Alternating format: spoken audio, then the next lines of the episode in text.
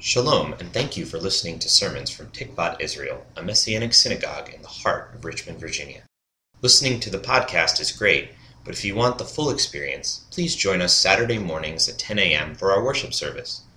We are located at the corner of Boulevard and Grove, across from the Art Museum. For more information, you can visit our website at tikvatisrael.com. There you can support the ministry, learn more about Messianic Judaism, and contact us with any questions or comments. May Hashem bless you through the hearing of His word. So, uh, a while ago, I met a, a, local Orthodox rabbi at a coffee shop, and uh, I start, started uh, engaging with him in conversation. I was talking to him, and this was around the time of Rosh Hashanah, or as we say, Rosh Hashanah. And uh, so I asked him uh, what he thought uh, about the Messiah, if there was a relationship between the Messiah and Rosh Hashanah. And uh, he, he kind of looked at me and his eyes got really big and he said, Yes, the Messiah is part of every festival. Okay, and we, of course, at Tikvat Israel would agree with that wholeheartedly. But we would locate the identity of the Messiah specifically on Yeshua of Nazareth. That might be where we differ, but it's the same idea. Indeed, Messiah Yeshua is central to everything that we do here. Of course, a part of our goal in Messianic Judaism is reflected in the name itself, if you think about it, right? It's Messiah Yeshua within Judaism. That is, uh, Yeshua within the Torah, we want to see Yeshua within the narrative of Hebrew scriptures. You notice I mentioned that during the opening spiel. We want to see Yeshua within the appointed festivals like Shavuot that's coming up. We want to see Yeshua within the covenants that God made with Israel. And we want to see Yeshua to a certain extent within Jewish tradition as well. So all of those are part of Messianic Judaism. There are three ways of fulfillment that I'd like to draw out of, uh, of, the Yeshua story today. Um, and that is number one, I want to talk about the fulfillment of the narrative of Israel, Yeshua fulfilling that. Yeshua fulfilling the covenants of Israel, number two.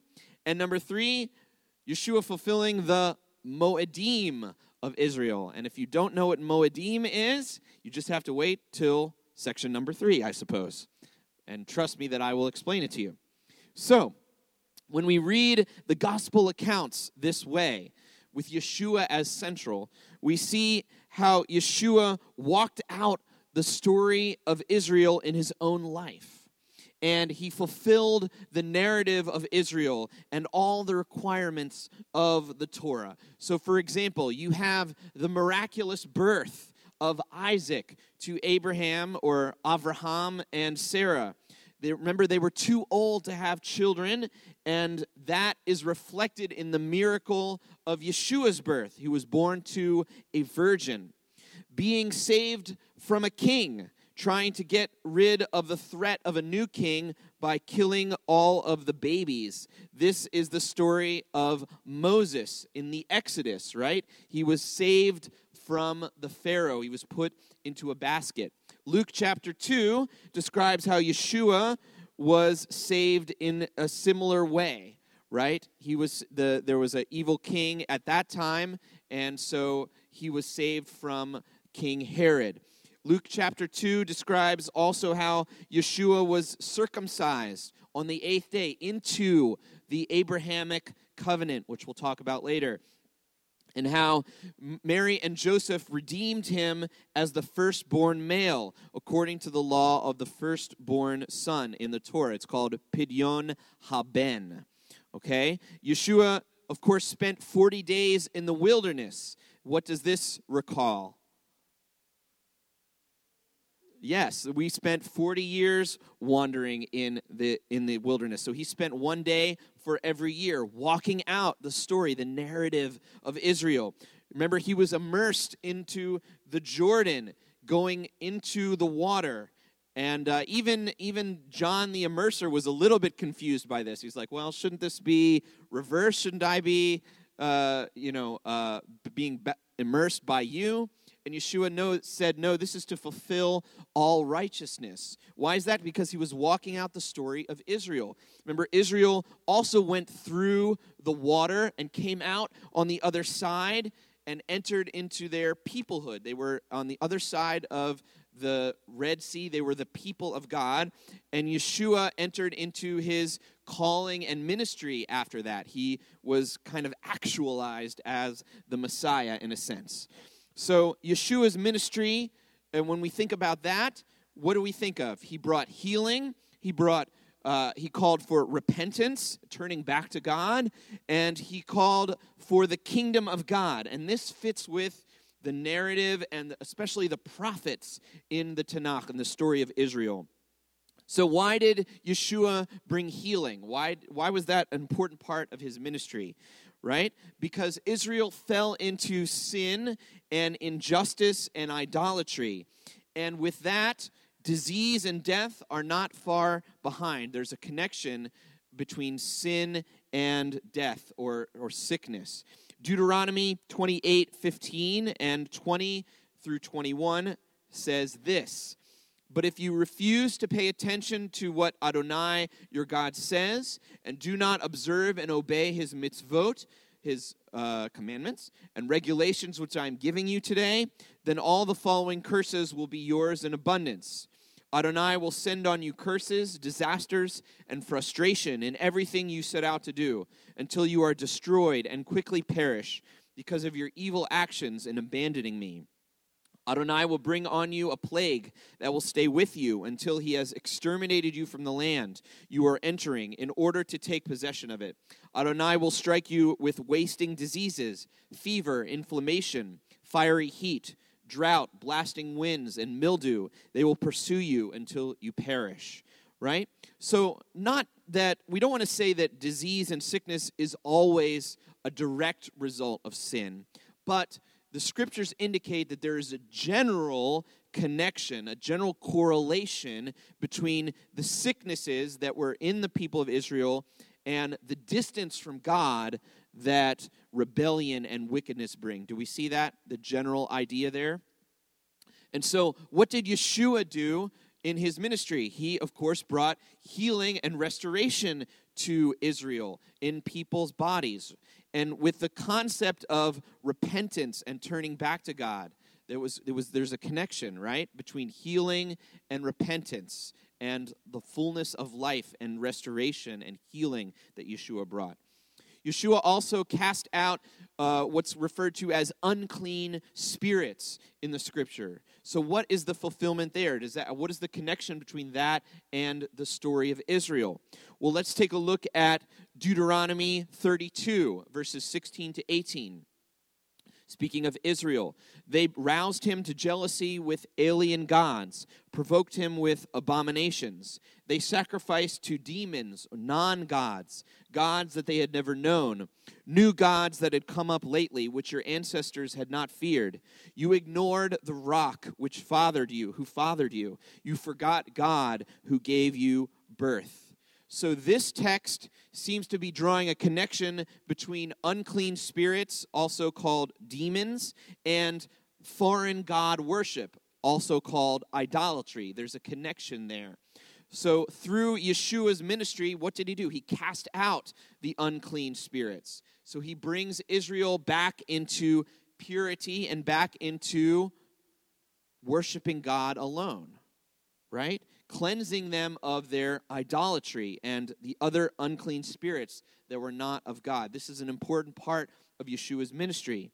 Again, not that idolatry is always leads to unclean spirits, but there's a general connection, uh, it seems, in the scripture.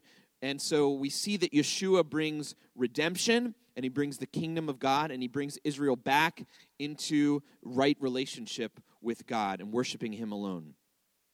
Seeing Yeshua's fulfillment of the narrative Israel should cause us to see the faithfulness of God.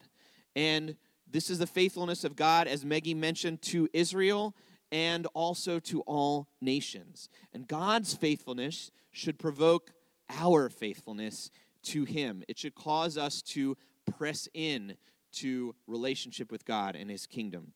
And this brings us to the second fulfillment of Yeshua that we're focusing on this morning. Yeshua brought fullness to all the major covenants with Israel. And, uh, and so the first one, what was the first covenant that God made with humanity, the major covenant? Any guesses? What? Shabbat? But what, with whom? He made a covenant with, with a, a person. Abraham, there was somebody before Abraham. Noah, right? The only non Jew on the list, okay? And what was that all about? What was that covenant about? Okay? So with Noah, God promised that his purpose was to bring life and redemption and not to destroy the world with a flood right he said i will never again destroy the world with a flood but i my his purpose is to bring life and redemption and healing yeshua said in a parallel way in john 10 verse 10 the thief comes only to steal kill and destroy but I have come so that they may have life, life in its fullest measure. Okay? So Yeshua fulfills the covenant of Noah. Uh, and all, as I mentioned, all the other major covenants are with the children of Israel. So the first one being, you mentioned it before, Avraham, right? I like to say Avraham instead of Abraham because you say Abraham, you, it's got ham in it, right? Not not so kosher. So Avraham is, is a little bit better, I suppose. So Avraham, and this is the covenant in Genesis 12, verse 3. He says, I will bless those that bless you, I will curse anyone who curses you, and by you or through you, all the families of the earth will be blessed, right? God brings blessing to all the nations through Israel. And of course, fully, he does that fully in Yeshua. Of course, Yeshua is a blessing to all nations, right? As a representative of Israel. The name of Yeshua is the most famous name in the world. Amen? And his salvation has gone out to every nation. And then there's the covenant with mm, who? I almost gave it away. Moshe. Ah, I like the, the Hebrew. Thanks, Sonia. So, Moshe or Moses, and the covenant is the Torah, which we uh, are recognizing in three weeks. This covenant uh, for, for Shavuot, for our picnic. So, it's going to be exciting. The purpose of the Torah, of course, is to make Israel into a holy nation. We saw some of that with our Parsha reading to solidify them as a holy people of God, to keep them morally upright and from worshiping other gods. And Yeshua does this to its fullness by following the Torah perfectly, by teaching the full and correct meaning of the Torah, and then by empowering his followers to do the same. So he writes the Torah on our hearts. So Yeshua fulfills the Noah commandment, the Abraham commandments and the Moshe commandments, All right, and uh, what's or covenant? Sorry, what is uh, the next major covenant in Scripture? Any guesses? Has to do. Uh, it's uh, my name is is related to it. David, yes, very good. Okay. So not me, but King David, God makes a covenant with him in 2 Samuel 7. This is 11 through 16. Moreover, Adonai tells you that Adonai will make you a house. Because remember, David wanted to make God a house. So God kind of flips it on him with the, the classic reversal and says, No, I'm going to make you a house. When your days come to an end and you sleep with your ancestors, I will establish one of your descendants to succeed you, one of your own flesh and blood, and I will set up his rulership. He will build a house for my name, and I will establish his royal throne forever. Let's say that again. I will establish his royal throne forever. Just for a little while? A generation or two? No, forever. I will be a father for him, and he will be a son for me. If he does something wrong, I will punish him with a rod and blows, just as everyone gets punished. Or um, you could think of it as uh, disciplined.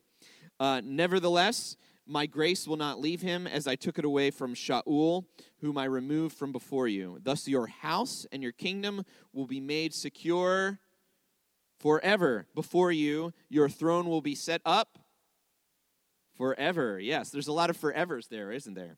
Now, some of this is, of course, about David's actual son, who was Solomon, okay? But as with any prophetic statement in the scriptures, it's a both and. But we realize it can't just be about Solomon, because Solomon did not rule forever on his father David's throne. But there would be one, his own flesh and blood, who is descended from David, who would be a king like David, who would bring this prophecy to its fullness. Only Yeshua could do this who is referred to over and over in the gospel as who? The son of David. Only his throne will be forever. And only Yeshua could complete this covenant fully. So we have all four major covenants fulfilled by Yeshua. By his death and his resurrection, Yeshua enacts what is referred to as a new covenant which really just renews, is a renewal or a fulfillment of all the other covenants that we talked about.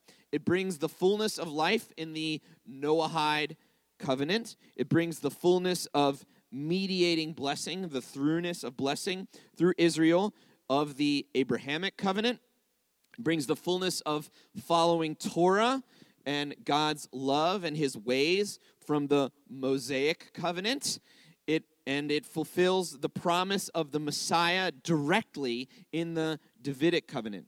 Yeshua died for our sins so that we can have new life. But the Yeshua covenant is much more than that. It's much, much more. How much better is it that we embrace the whole enchilada, the whole thing of what Yeshua brought forth in his ministry, his teaching, his life, his death, and his resurrection? He fulfilled all of those things. So we've seen how Yeshua fulfills all of these covenants. And then again, it points to what? The faithfulness of God to Israel and to all nations. And that should cause us, our reaction, to be faithfulness in response and pressing in to the Lord. And so we've talked about Yeshua fulfilling the narrative of Israel. We talked about Yeshua fulfilling the, what was the second thing? Starts with a C. Covenants of Israel. Just making sure you're still with me. And the third one is the Moedim. The Moedim. What are Moedim? Well, this is in this week's Parsha, uh, Leviticus 23, and I'm going to read it to you, and I want you to guess which word means Moedim if you're not familiar. Adonai said to Moshe, Tell the people of Israel the designated times of, of Adonai, which you are to proclaim as holy convocations, are my designated times. So, which word is Moedim, do you think? Close. Yes, it's basically the designated times, designated times. Moedim. It's usually, it's sometimes translated as feasts right, in the scripture. These are the feasts of the Lord. And then here we're talking about Shabbat, we're talking about Shavuot, which is coming up, Sukkot, Yom Kippur. Those are the feasts. Dr. David Stern in the Complete Jewish Bible translated, translates them, as I read, designated times. I think that is uh, a better, uh, more accurate translation in English.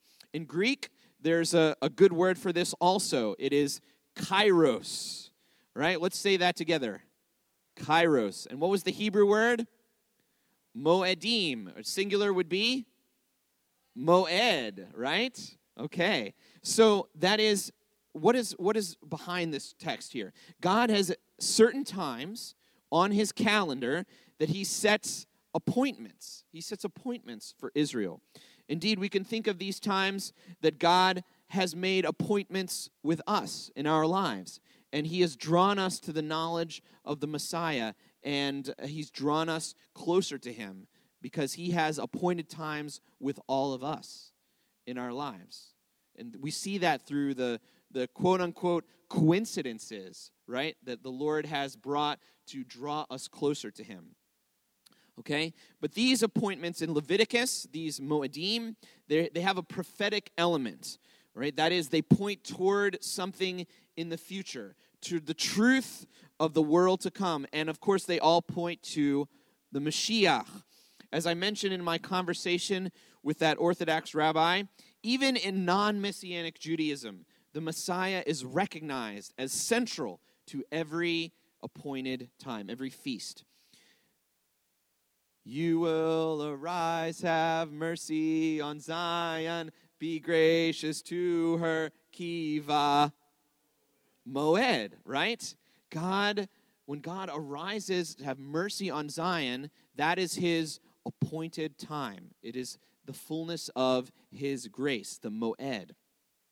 So, what are these appointed times in the Parsha? Number one, the first one mentioned is perhaps the most important Shabbat. That's right, the day of rest, which looks back to the fullness of creation and looks forward to the rest in the world to come. Yeshua brings us into the fullness of Shabbat rest, the fulfillment of trusting in God. In the Besorah of Matthew 11, verses 28 through 30, Yeshua says, and this is very familiar to some of us Come to me, all of you who are struggling and burdened, and I will give you rest. Take my yoke upon you and learn from me. The yoke is not it's not an egg yoke, but it's a it's a like the burden of an ox, right? That an ox would wear. So he's uh, taking he's sharing the burden of work with us so that we're not alone. That's what it means to share a yoke. Okay? So take my yoke upon you and learn from me because I am gentle and humble in heart and you will find rest for your souls. For my yoke is easy and my burden is light. Okay, so Yeshua is the fulfillment of the rest of Shabbat, the resting in Shabbat. The next appointed time in the Parsha that's mentioned in Leviticus here is Pesach or Passover. Yeshua, of course, is the Passover lamb who was slain in order to bring us from the slavery of sin into the freedom of a relationship with God. And then the Parsha speaks of the season that we're now in, the appointed time, which is the counting of the Omer. All right, and it begins with something that um, some of us might not be familiar with, but it's something called first fruits. Raise your hand if you've heard of this. In oh, good. Wow, you have very educated. Uh, that's wonderful. All right, so first fruits um, is the is the beginning of this season right, between Passover and Shavuot. This is what it says Adonai said to Moshe, this is from Leviticus 23 9 to 12.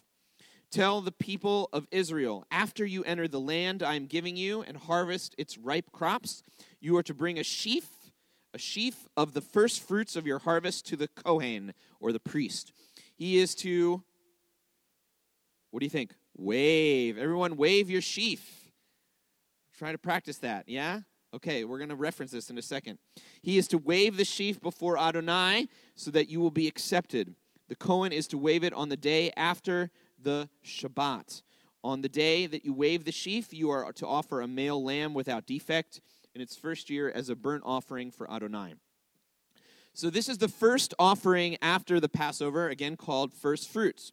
In other words, you bring the very first of your harvest, before you've had a chance to, to uh, harvest anything else, right? You bring that to the Lord. And why is that? Because we trust God to bless us with the rest of what we need. If we put Him first, right, then He will order our steps and bless us. If we put Him last, well, you know, it's a it's a coin toss, I suppose, right? But it's better to put the Lord first. Um, the Parsha continues describing the Omer and Shavuot in verse 15 to 16. From the day after the day of rest, that's, uh, that is the day you bring the sheaf offering for waving. Everyone wave your sheaf. Yeah, very good. You are to count how many weeks? Seven, the magic number, yes. Seven times seven. Until the day after the seventh week, you are to count 50 days. Ah, ah, ah. Sorry, wrong sermon. Okay, and then you are to present a new grain offering to Adonai. So there's another offering uh, for that for Shavuot. Okay? This is uh, what I think uh, the appointed time or the moed that Paul was referencing in uh, 1 Corinthians. So he says this in 1 Corinthians 15, verse 20. The fact is that the Messiah has been raised from the dead, right? And what season was that? Passover. The first fruits of those who have died. Let me say that again. The first fruits, Yeshua is, of those who have died. Rabbi Barney Kasdan says this about this connection here. And I quote Paul is actually making a technical reference to the holy day of Sephirat HaOmer, the counting of the Omer. It is not merely that Yeshua was the first to rise bodily from the grave, but that by so doing, he is the direct fulfillment of the feast of first fruits. It's not a surprise to us because he's the fulfillment of every feast, but we see it most directly in his resurrection.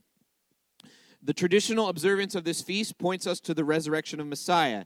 It is a harvest festival, and the barley sheaves are what? Waved before the Lord. Think of it. The grain that had come from the earth is now lifted up high for all to see. Unquote. All right? So we are living out the days of the time between the resurrection of Yeshua, the, the first fruits, and looking forward, looking toward Shavuot, aka Pentecost, where the Spirit of Yeshua came in fullness. When we celebrate Yeshua within these appointed times, we are pressing into the prophetic meaning of these festivals. They are not just ancient Israel's appointed times on some old calendar. They point toward the Messiah, they point toward the kingdom of God and to the world to come. When we embrace Yeshua within the narrative of Israel, Yeshua within the covenants of Israel, and when we embrace Yeshua within the Moedim, the appointed times of Israel, we are, in effect, embracing God's kingdom. We are pressing in to his faithfulness. I went to uh, speak at a church recently um, during their Sunday school and uh, about Yeshua's fulfillment of some of these things, and I shared a little bit of my my story, my journey with God, and I anchored it to talking about the faithfulness of God. And uh, the congregants uh, were there, and they asked really good, really tough, engaging questions. They were really tracking with me. It was a lot of fun.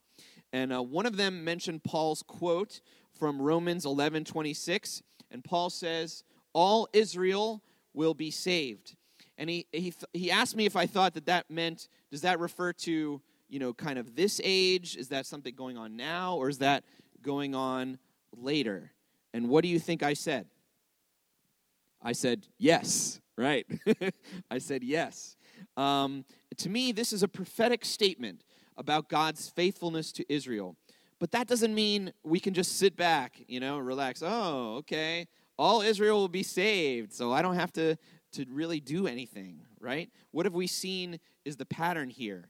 God's faithfulness should provoke our faithfulness, our pressing in. It doesn't mean we can just sit back and watch God bring salvation because we are his hands and his feet. We are his junior partners in a sense. So God's faithfulness to bring redemption to all Israel and to all nations should motivate our faithfulness to this cause, which we know is important to the Lord. And it should cause us to do what? Press in. That is, let us put our hand to the plow and pray for the full redemption of the Jewish people and to give a reasoned answer to anyone who asks us to explain the hope we have in us, yet with humility and fear. This is the advice in 1 Peter 3:15. I'm going to read that again. To give a reasoned answer to anyone who asks us to explain the hope that we have in us, yet with humility and fear, that is reverence. Okay? He who is faithful to us will bring about the redemption that he longs for in us and through us. So during the Omer, as we look forward to Shavuot and to the Ruach HaKodesh, the Holy Spirit, let us truly look forward, right? Let's lean forward. Everyone, lean forward in your seats, right? We're anticipating and we are pressing in. Amen? Amen.